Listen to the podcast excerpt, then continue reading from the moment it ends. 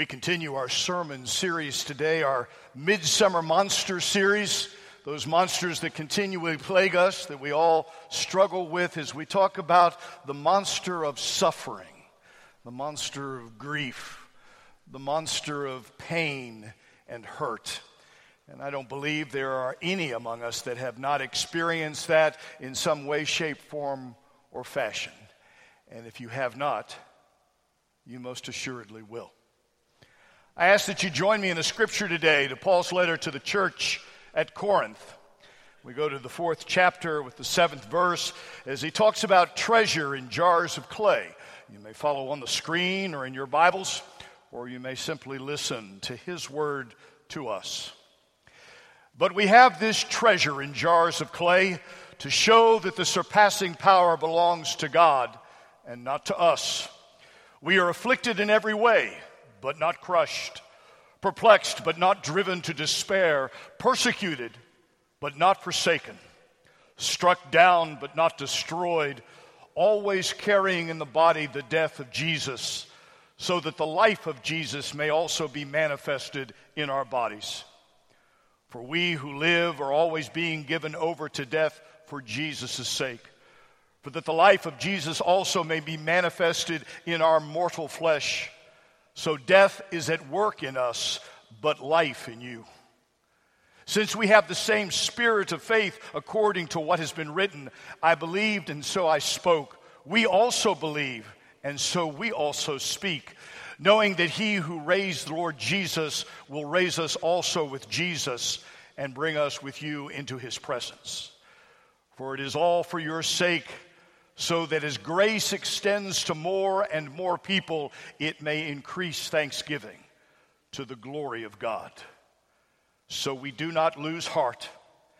Though our outer self is wasting away, our inner self is being renewed day by day. For this light, momentary affliction is preparing for us an eternal weight of glory beyond all comparison, as we look not to the things that are seen, but to the things that are unseen. For the things that are seen are transient, but the things that are unseen are eternal. This is the word of God for the people of God. Thanks be to God. Amen. I want to talk to you today, perhaps, about the thorniest issue that confronts us in our Christian faith. The single biggest obstacles that non Christians have in becoming believers in Jesus Christ. If there is a God, why do people suffer?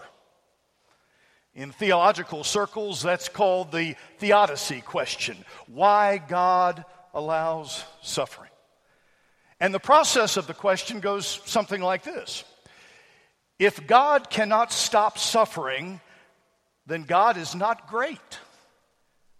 If God can stop suffering but does not, then he cannot be good.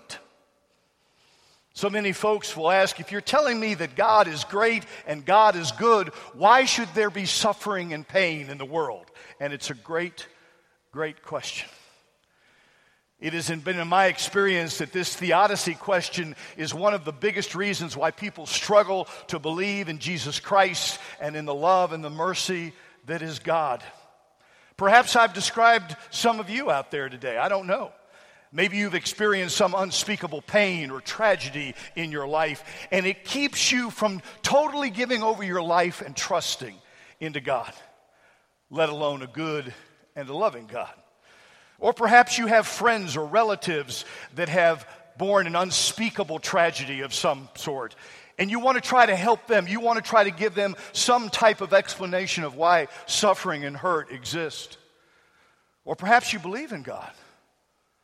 But this theodicy question has lingered within you for a very, very long time. And perhaps today's message can help a little.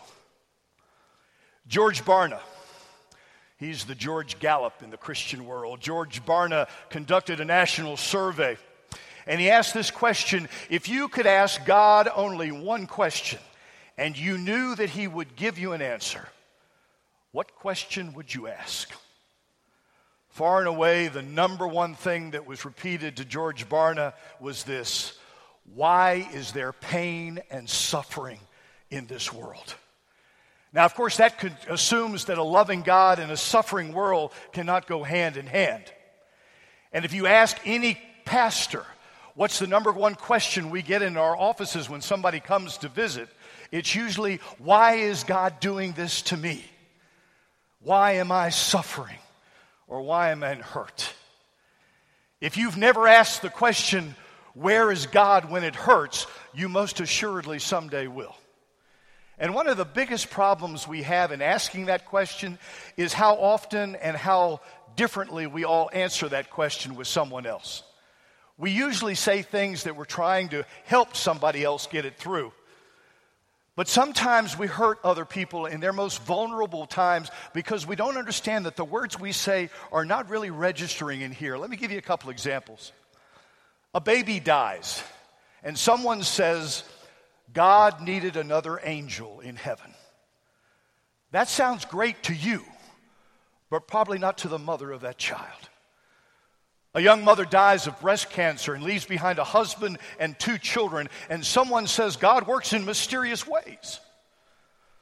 A group of teenagers going to the prom die in a horrific car accident, and someone says God must have had a purpose. Life bad turn, and a friend of yours says everything happens for a reason. A teenage girl receives the diagnosis that she has leukemia. And her friend tries to cheer her up by saying, God never gives you more than you can handle. Or a young man dies in an airplane crash. And someone says, It must have been God's will. Are you kidding me? Are you joking with me? You really believe that? When I was serving Covington Trinity up in Covington, Covington United Methodist Church, I did a funeral for a family, and I went to visit them at their house. They weren't a member of, uh, of Trinity. And I sat in the living room and I was asking the mother and the children about the, some information for the funeral and asked about what their church was like. And I found out that they went to church, but the father did not. Matter of fact, while I was there, the father was in another room. He was watching TV. And so I went ahead, as I always do with funerals, asking some pertinent questions, trying to understand some things. And as I was getting up to say goodbye, the, the father who had been in the other room came out because he knew I was there, and certainly he had probably overheard some of the things I was asking.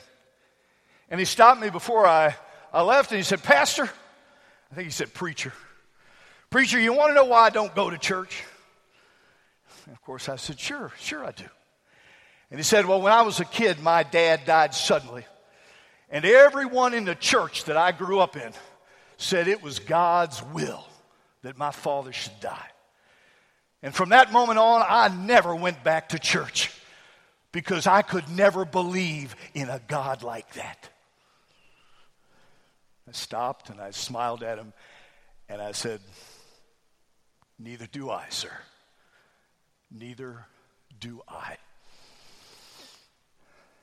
It's beyond me, folks, how some people can read the Bible, follow the same Christ that I follow, and believe that God can orchestrate unspeakable tragedy in this world. It is beyond me that people believe in Jesus Christ, the one who personified himself on the cross, put little children on his knee, and yet we say he's the one that kills children. He's the one that kills them with cancer, or he kills teenagers in car accidents, or he has earthquakes swallow up entire families, or he kills 17 people on a lake in Arkansas. The God I know, the God I love, the God I serve does not plan and plot tragedy. God does not cause suffering. Write that down. God does not cause suffering. So you're probably going to ask, well, why do we have suffering? If God is good and God is great, why is there suffering and pain in the world? And you notice this theodicy question throughout all of the Bible. It's asked again and again. It's asked in the Psalms. It's asked in the book of Job. If you haven't read the book of Job, you need to read the book of Job. That's a whole question in and of itself. Even the, the, the prophet Habakkuk asked this question. Jeremiah writes these words because he asked the same question of God Righteous are you, O Lord, when I complain to you. Yet I would plead my case before you. Why does the way of the wicked prosper? Why do all who are treacherous thrive? And many of us would ask the same exact question. And so, what's the answer to Jeremiah's verses? What's the answer to Jeremiah's complaint? I can tell you in one word freedom. We live in a world where God has given us freedom. The same freedom that allows us to choose to love God allows other peoples to pick up weapons and to kill. Freedom itself is good, just like of all of God's gifts, it's good. But some of us use those very same gifts to pervert that gift and use it for evil. Once again, folks, evil is alive and well in this world. Make no mistake about it. So, why doesn't God intervene when people start shooting rifles or, or throwing bombs? Why doesn't God do something to prevent people from killing others? Same exact word freedom. Freedom is at stake. If God takes away our freedom to do good, then He takes away our freedom for evil as well. Without the potential of evil, there can be no good. Think about it. Without the potential of evil, there can be no good. He created us to be in relationship with Him and with each other. It's our free choice.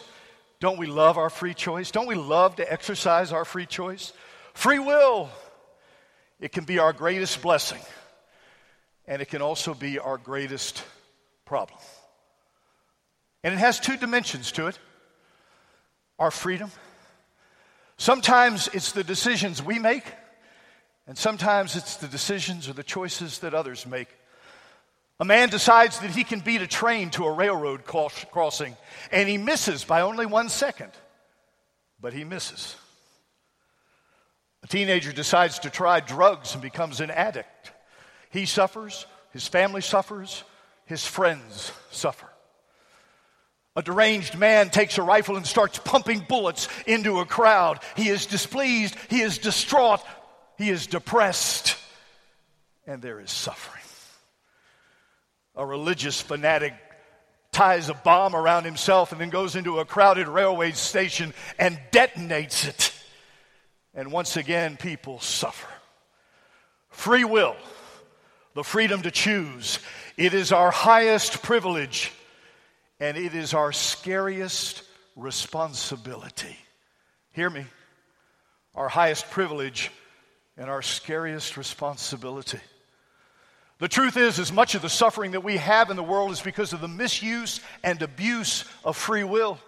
God made us free, He didn't make us a bunch of robots. That's not what he wanted.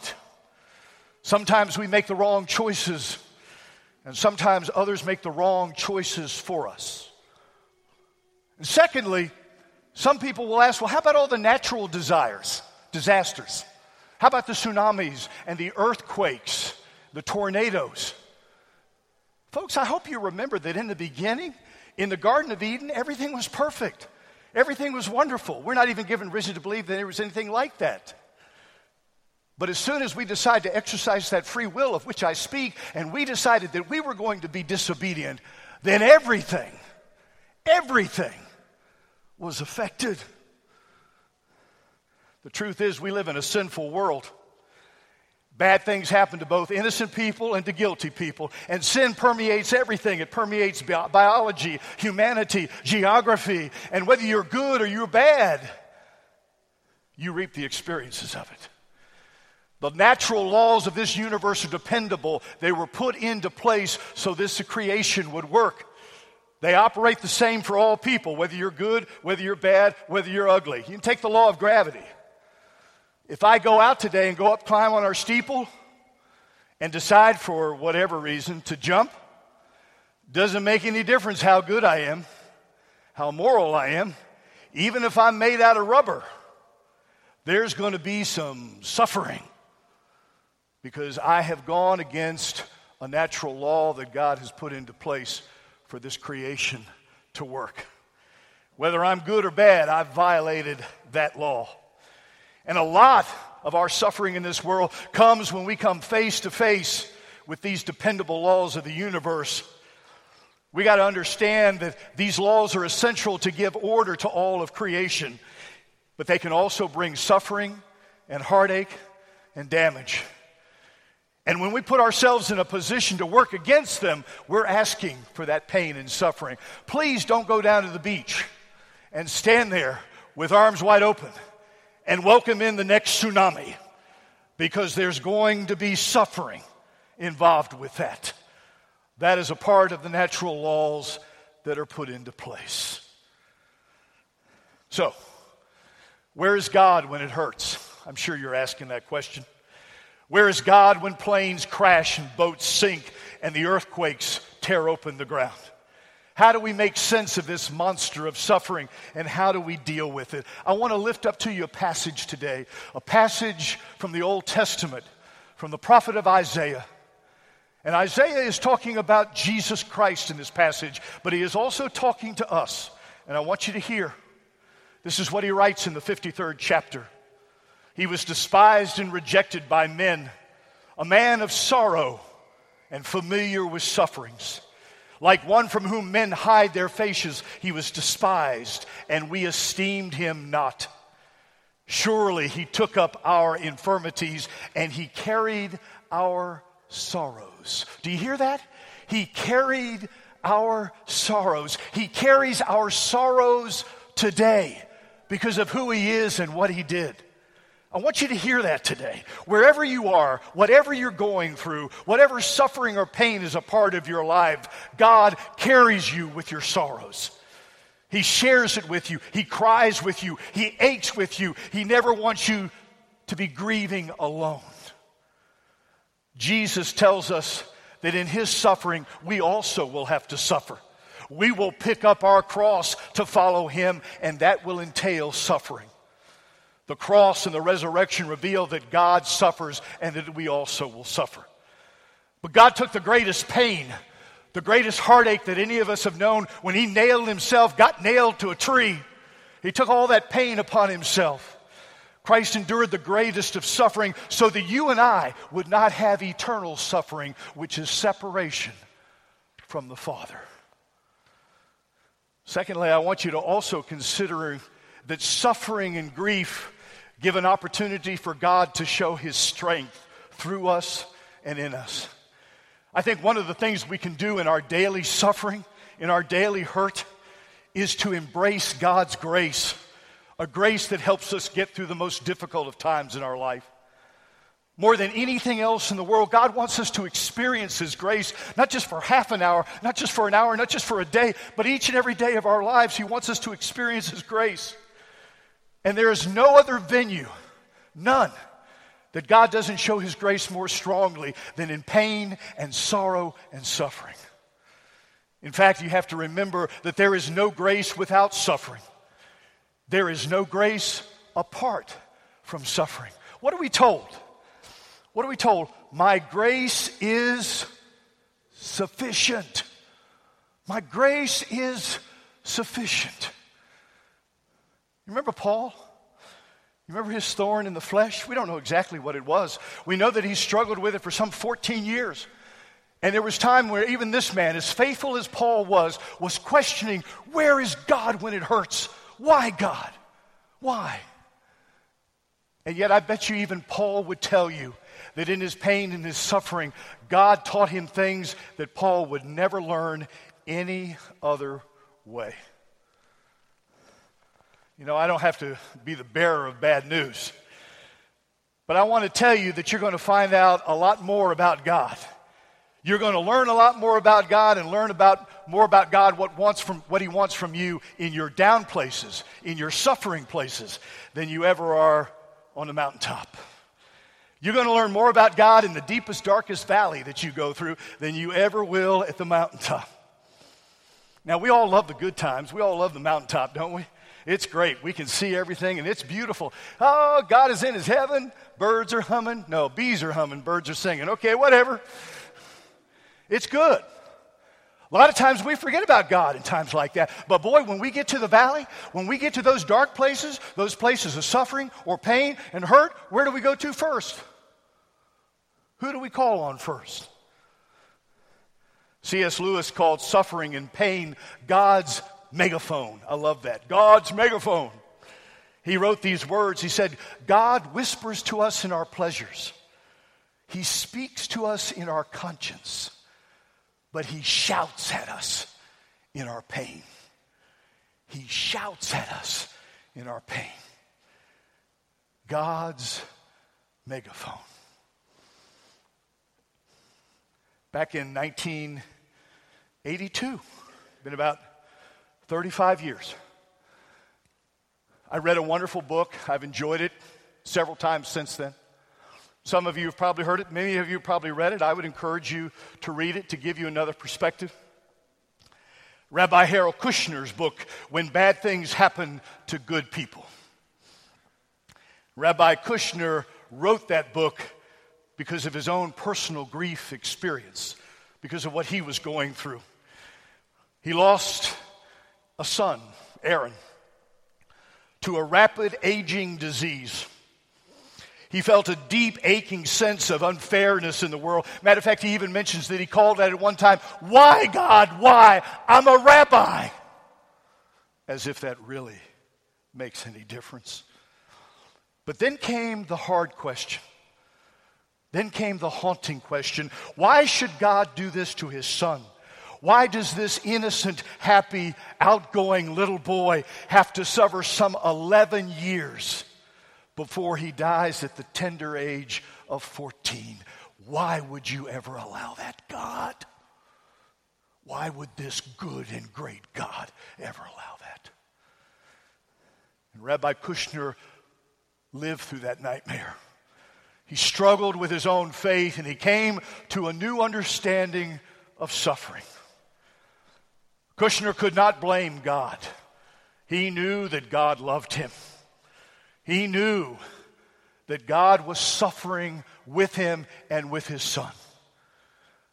But he remembered in reading the Psalms that the psalmist does not say, My pain comes from the Lord. My tragedy comes from the Lord. No. My help comes from the Lord. My strength comes from the Lord.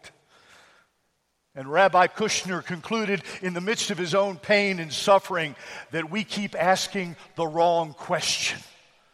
The wrong question. It's not God, why did you do this to me? The question should be, what would you have me do, God? What would you have me say, God? What would you have me learn, God? In the midst of all my suffering and pain, what is it that you want me to know, God? Only then do we really see the grace of God allow us to get through the most difficult times of our lives. You know, let's face it, folks, early on in our lives, we think we're in control of everything, don't we?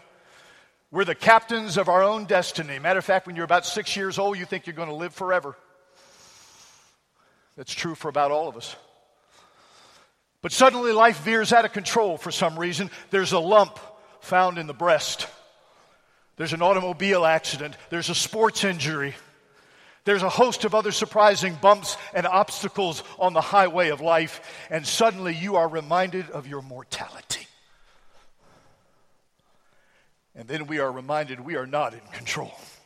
And we turn to the one who always has been and always will be in control. The one who understands our pain and our suffering. The one who shares our pain and our suffering because he watched his own son die on the cross in pain and in suffering. As I leave you today, I want you to know that all of us will experience suffering pain, hurt, sorrow.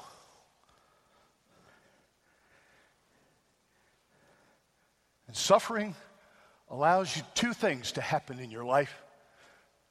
You can either become bitter or you can become better. You can either become bitter or you can become better. Your choice.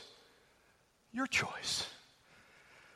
As you leave today, as you go outside these doors and are reminded that all of us are going to have to tackle this monster of suffering, I want to remind you that it's not what happens to you, it's what you do with what happens to you that makes the difference. It's not what happens to you, it's what you do with what happens to you that makes the difference. It's not why, it's what. Would you bow your heads with me, please?